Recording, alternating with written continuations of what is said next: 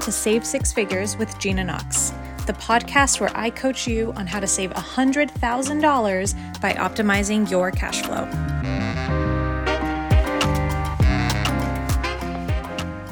Hello, savers, and welcome back to the podcast. I am very excited because I have Erika Cruz with me here today. She is a client in Seven Figure Wealth. She is the founder of Courage Driven Latina. She's a speaker. She's amazing. She's phenomenal. So Erika, why don't you go ahead and introduce yourself and tell us who you are? Yes. Thank you for having me. I'm so excited. I was so excited when I got the email to be on the podcast, when I got the invite. So hi, everyone. My name is Erika Cruz. As Gina mentioned, I am the founder of Courage Driven Latina. I'm also a speaker, so I get to do really fun speaking engagements. I also create content for different brands. Gina actually just sent me a screenshot of one of the QuickBooks ads I was in.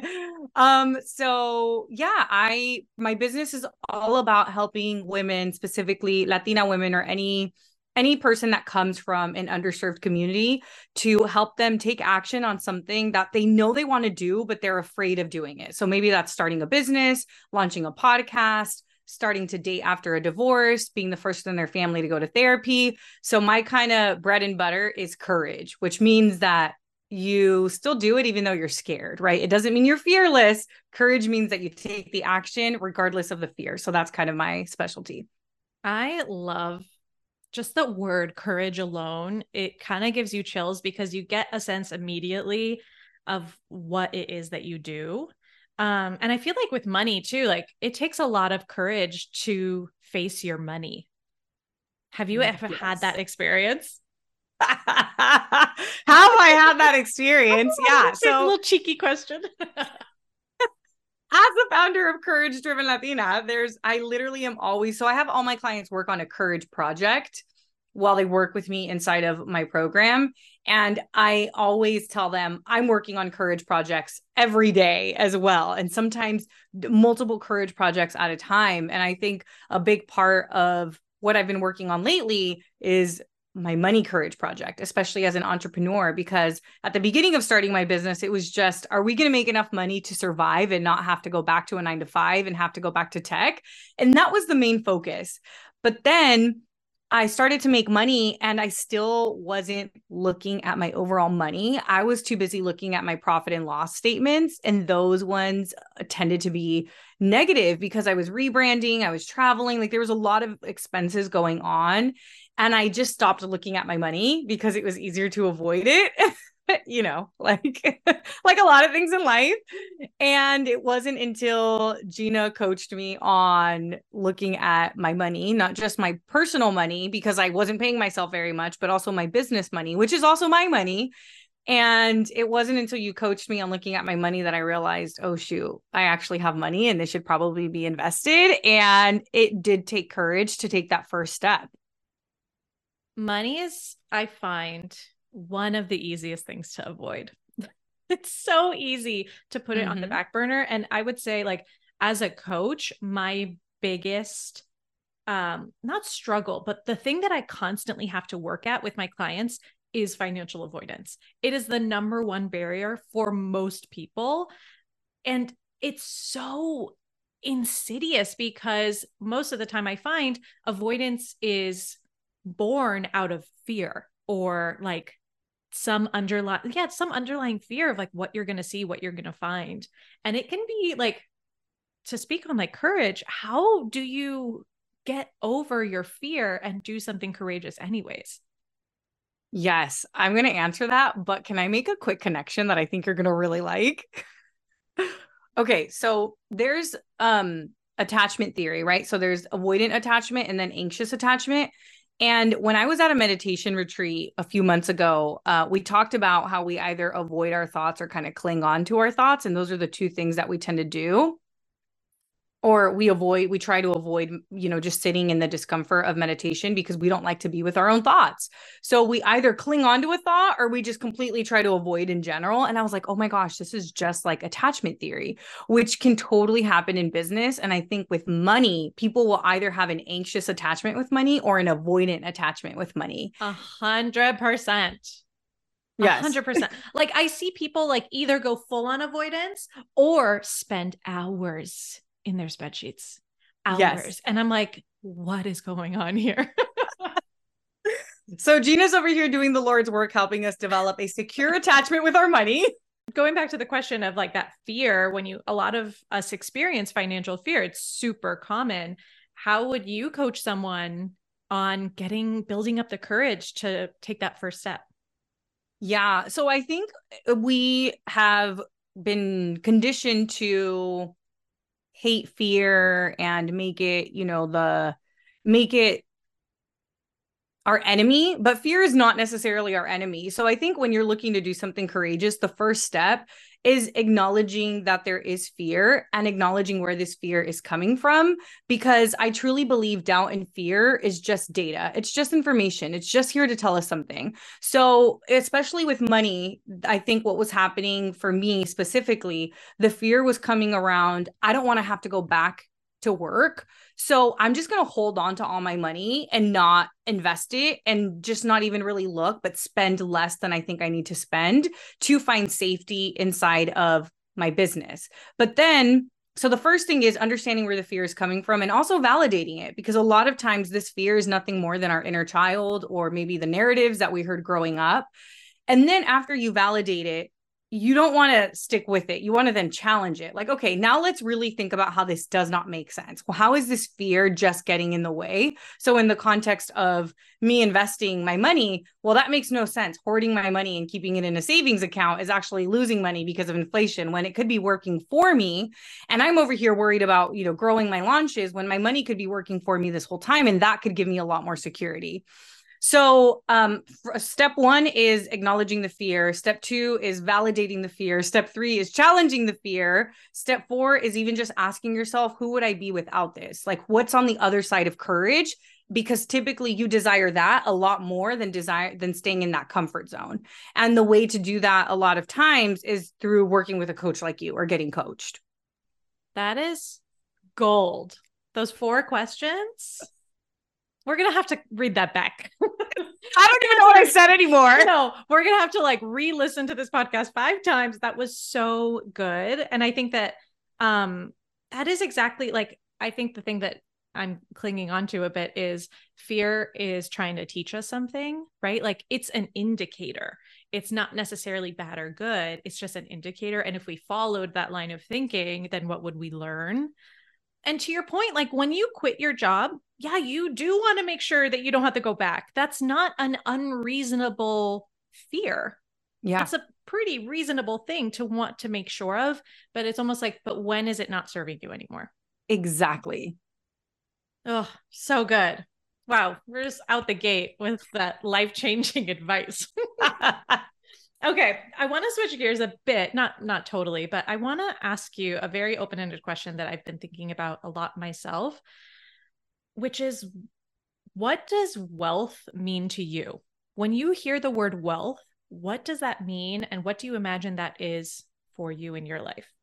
For me, in my life, wealth means peace and ease. And with that comes many different important layers. So yeah, financially is, is one part, but what about wealth and community and having a support system, right? Because I, if somebody gave me a million dollars tomorrow, but said, you can never talk to anybody again, I probably wouldn't want that. Right. So it's, so I think, um, wealth, I, well, you know what, when I think of wealth, that word is also abundance to me. So I think when I think of abundance, it's an unlimited supply that is divinely in, inherited to me, as in like, it is my birthright, right? We are all supposed to be wealthy.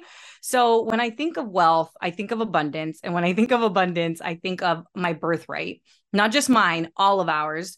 So while yes, finances is one of them, I also think of community, as I mentioned, health, because again, if somebody gave me a million dollars tomorrow, but they're like, oh, but you have cancer and like, you're, you're only going to live for one more day. Like seriously, like that's, we're not going to pick the million dollars.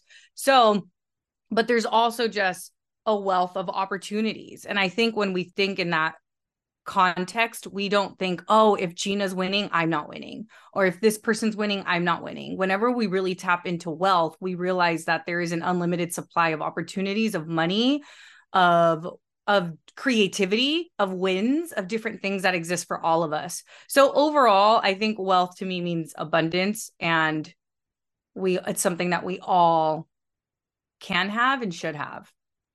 I love that birthright, right? Like I feel the same way, where when I think about my entire community being wealthy, I'm like, that world is better. That world is so much better when we all have all of the different types of wealth, like you said, not just financial, but health and community and ease and peace and time and all of the things. Yeah. Um, that really hit. Where do you feel that abundance of wealth right now? And where do you want to work on calling in more wealth?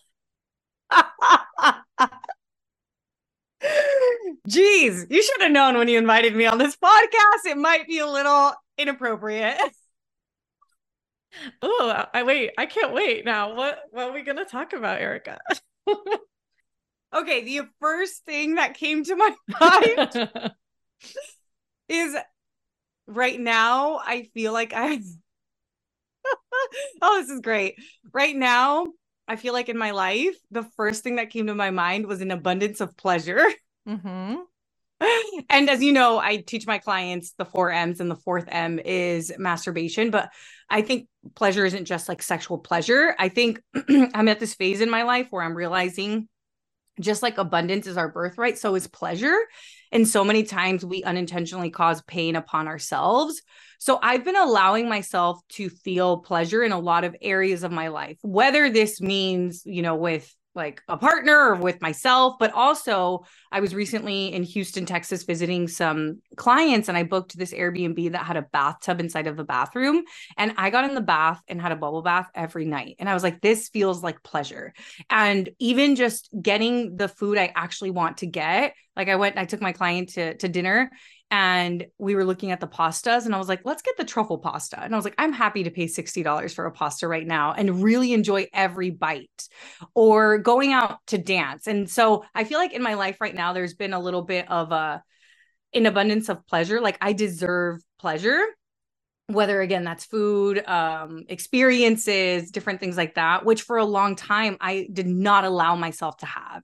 It was like, oh no, I shouldn't go have fun. I should stay home and work, or Uh, dancing and staying up feels irresponsible when I know that I have an eight a.m. meeting tomorrow, even though I'm not drinking. Or, oh, you know what? I'm just going to get this pasta because it's more affordable. So, and so I think that's what's been in abundance for me right now. And I think where I'm calling in abundance is um, in my financial security of investing. And, and I feel like that's exactly what your program is helping me do.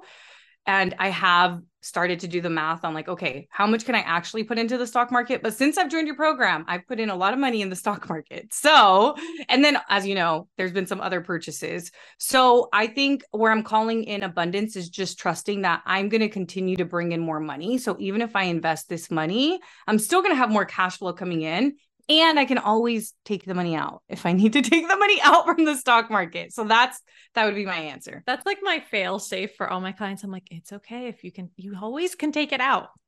That's like the biggest thing where people are like, I don't want to put it in because then I'll never be able to take it out. I'm like, no, you can always take it out. It's your money. Your money's your money. Um, this is interesting though, this idea of pleasure, and like, I'm hearing one, I have to know what gives me pleasure.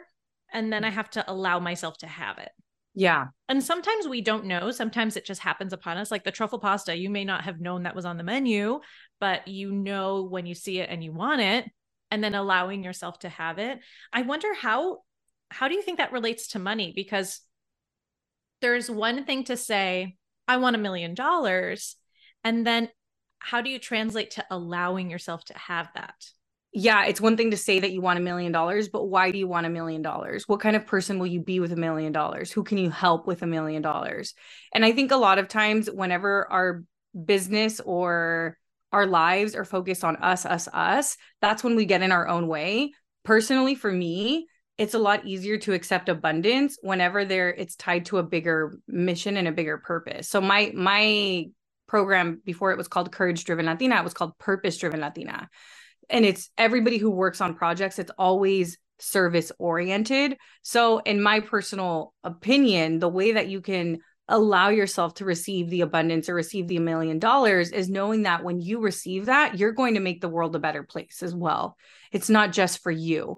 And even if we think about the self-coaching model, usually our unintentional thought is about us and our abilities and our worthiness, and our intentional thought, a lot of times it's a lot easier to believe it when we make it about the people we want to serve. Like, oh, when I have a million dollars, I can help my mom retire. Or when I have a million dollars, I'm going to have enough financial security to create all the free podcasts and all the free workshops and help so many more people and impact so many more people. So it's not just about the money, but why you want the money and the person that you'll become with the money.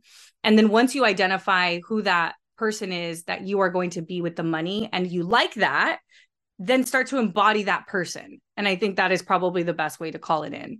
I think that something that's really interesting when it comes to thinking about the person you are with a million dollars or whatever dollar amount, really doesn't really matter.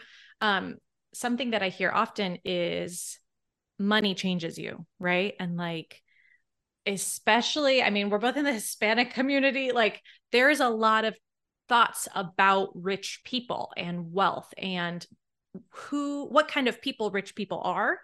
And, um, you know, we, there's this this trope, money changes you. And my perspective is money doesn't change you at all. Money just makes you more of who you already are, or it allows you to express more of who you already are. So if you're already a shitty person and now you have a lot of money, now you can be a shitty person at magnitude, at, at scale.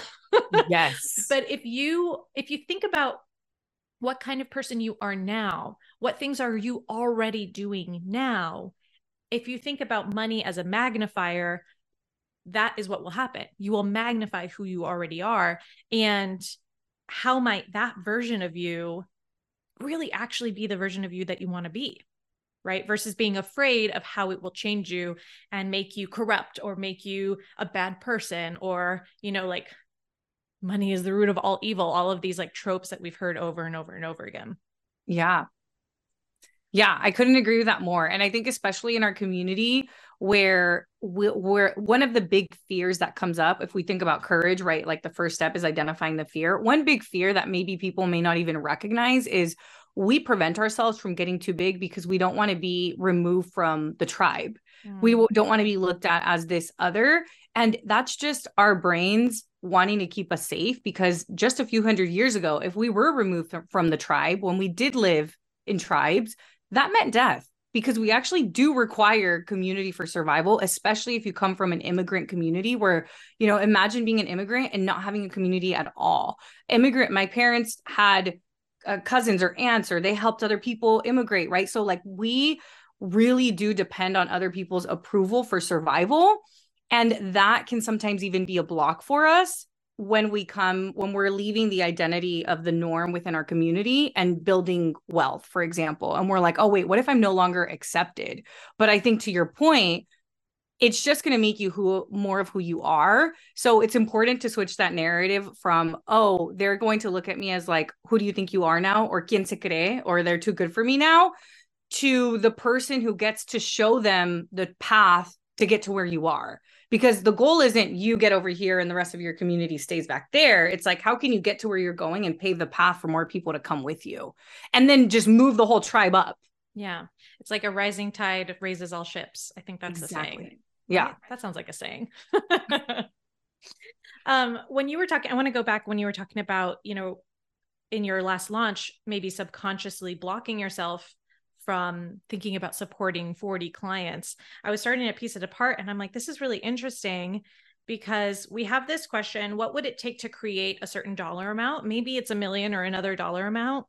And then I, I would want to question, where are you resisting that reality? Like if you're thinking about your next six-figure launch, what would it take to have a six-figure launch? How many clients would that be? And then where are you resisting that reality? And then how can you allow that? And also to the previous um, conversation about fear being an indicator, well, why are you afraid of supporting forty clients? There must be some truth there, and there might actually be some work to be done there. And what if that's totally fine? right? Yeah. What if your systems do need to be updated, or mm-hmm. your curriculum does, or like whatever, where is that fear showing you that you need to do a little bit of work? And also at the totally. same time, how can you allow yourself to support forty clients? Yeah. Do you want me to answer the questions? Yeah, I absolutely. Okay. Yes. Yeah. So I think the fear is coming from, I want people to get results. And if there's forty people, am I going to be able to know who each person is and give them the experience that every other round has received from me?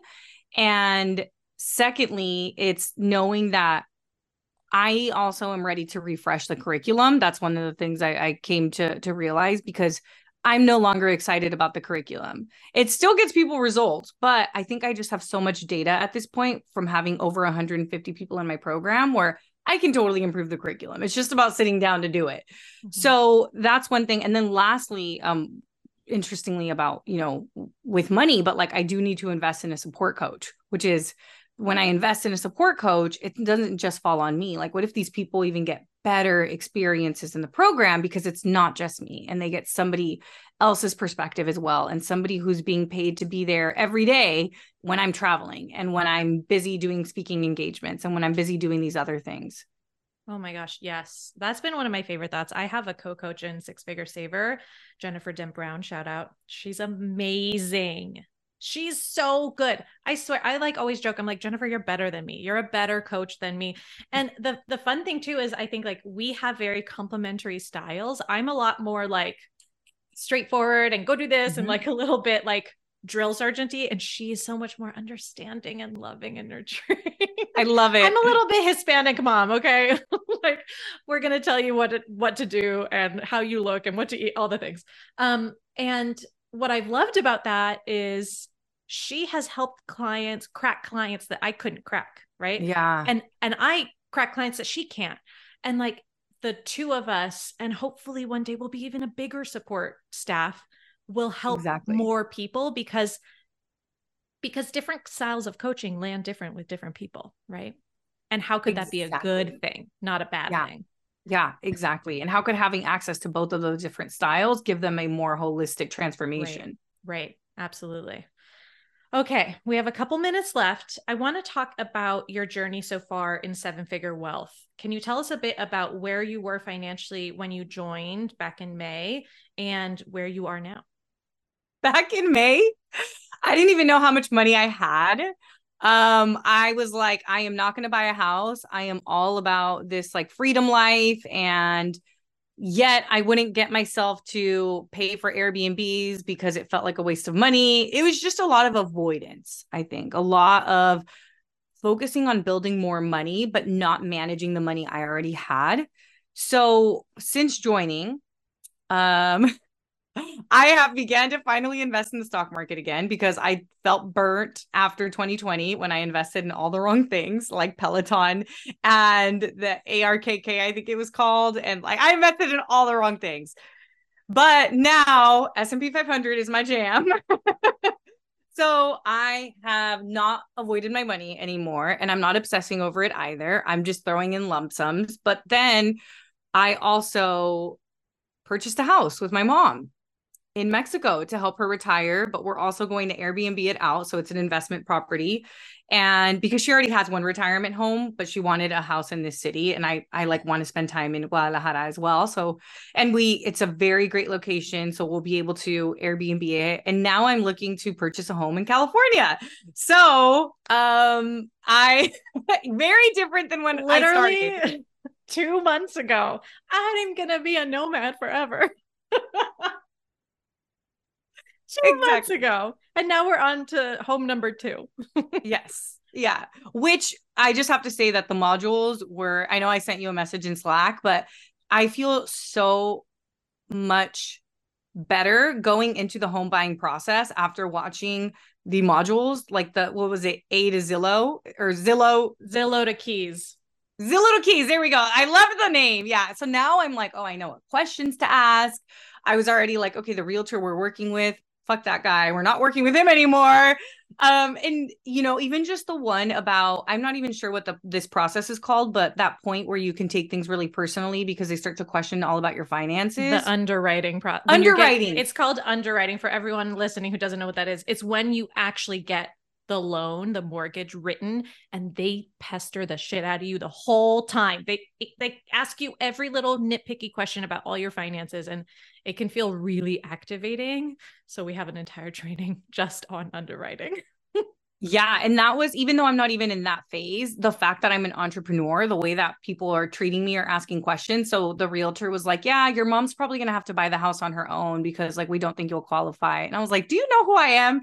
Have you seen my QuickBooks ads? I'm just kidding. Totally kidding. But I was like, you know what? This guy just doesn't get it. And it is a risk to invest in entrepreneurs. Like I also have to think about it in a more, so that training was so helpful, even for this phase that I'm in right now, where I'm still figuring out which home to buy in Southern California. Yeah. It's like preventative in a way. Like I know this could be coming. And by the way, it's not always bad. Like we kind of make it a big deal in the curriculum in case it happens, but sometimes it's easy. Um, but, but yeah, like I always, I'd say in the training, when the underwriters are questioning every single financial decision you've ever made in your life, you have to remember that they're just doing their job. And your only job is to know that you can answer every single one of their questions, but that their questioning is not a reflection on you. It's just their job. I've coached like a couple people now through that process, and it can be so activating. Oh my God. Yeah. Insane. And then the mortgage calculator that you have in there, I was like, game changer. Oh so God. It's not just like you're giving us, you know, like you're actually showing us step by step how to do things. And I think I really appreciate that because you make it so accessible. You just do a really good job of taking these complex topics and making them simple. And then I love all of your analogies. Yeah, they're great. My little analogies. Well, I think like I, the reason I find it important to have it be so simple is I asked, really like my dad was a big influence on me in terms of my wealth building journey. And I asked him all these questions, but he was a lawyer and he would explain every little complex thing in all the lawyer speak and all the big words. And I spent a lot of time like taking what he said and then deciphering it or like asking him to use analogies. And I would just pester the shit out of him until he explained it in a way I could understand. And I'm like, okay, we, we're not going to do that. I love it. We're going to start with the analogies. We're going to start with the simple. And when you do pare it back, like money is quite simple, but we make it really complicated. And like, I think it's important to come back to that, that basic level in a way. Agreed. Amazing. Okay. Now that you have set up your stock market portfolio, you're in the process with the homes, where do you feel like you want to work on your money next? What is next in your wealth journey? I think next in my wealth journey is creating a budget for I D G A F. I don't give a fuck. Like, you know, just how can I allow myself to have fun, fun money, but have money dedicated specifically for that? So whether this is going to go spend a month somewhere because I'm still doing the digital nomad life, right? So that, or I've really gotten into like salsa and bachata dancing lately.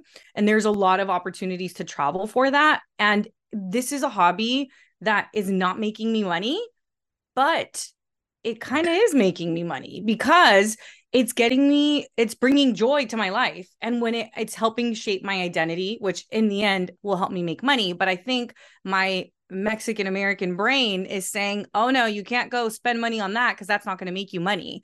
So I feel that that is probably the next step for me. So, and then automating my, because I haven't automated them yet for the stock market, automating the uh, investments for the stock market.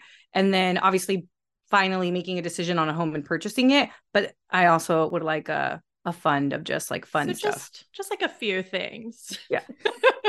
Stock market and buy the house. I don't give a fuck fund. I love that idea. I'm going to write that down. I don't give a fuck fund. That's really good because I think like sometimes even if we have a number in our savings account, like forty thousand, we can sometimes prevent ourselves from spending it because we think, well, I should save that, or I should keep it for emergencies, or I should like whatever. All of the shoulds. Yeah. All of the shoulds, coming back to, right, like the fear, right? Mm-hmm. And I love just taking a portion of that out and saying, no, this is just my, I don't give a fuck fund. This is yeah. just for fun. So good. Amazing. Well, thank you so much, Erika. Where can people find you? I know there's lots of places they can find you, but yes. where can we send the people? So it's actually pretty easy because it's the same name everywhere. So it's at the Erika Cruz, and that's Erika with a K. So E R A K A. You can find me on Instagram, on TikTok, on LinkedIn. Let's see where else. That's also my website. And then um, I am launching. Is it okay to actually say that? Okay. Hell yeah. Let us know. Okay, great. So we just closed enrollment for Courage Driven Latina, which is uh, pretty much a program to help people start and just get that first step going. But a lot of the people who've graduated from that program have already started, and they're just looking to kind of grow and go from more hustle to attracting. So that is where Magnetic Mastermind was born, which is a mastermind that's all about life and business coaching for women entrepreneurs, to help them go from that hustle mentality to attracting mentality. So kind of like from like very masculine to some feminine energy, and it'll help you improve your strategy, spirituality, and yourself. So I'm super excited about it. I'm literally creating it as I go, but if you're interested, you can find that on my website. Amazing. When is that launching? When can people enroll? People can enroll in August. So coming up soon. Yeah, yes. We get started in September. It's a quick turnaround. I'm okay. like, we're just going with it. Amazing. I'm so excited to hear all about it. Well, thank yeah. you so much, Erika. Thank you for having me. This was great. This was so good. All right. Take it easy, guys. And we'll see you in the next episode.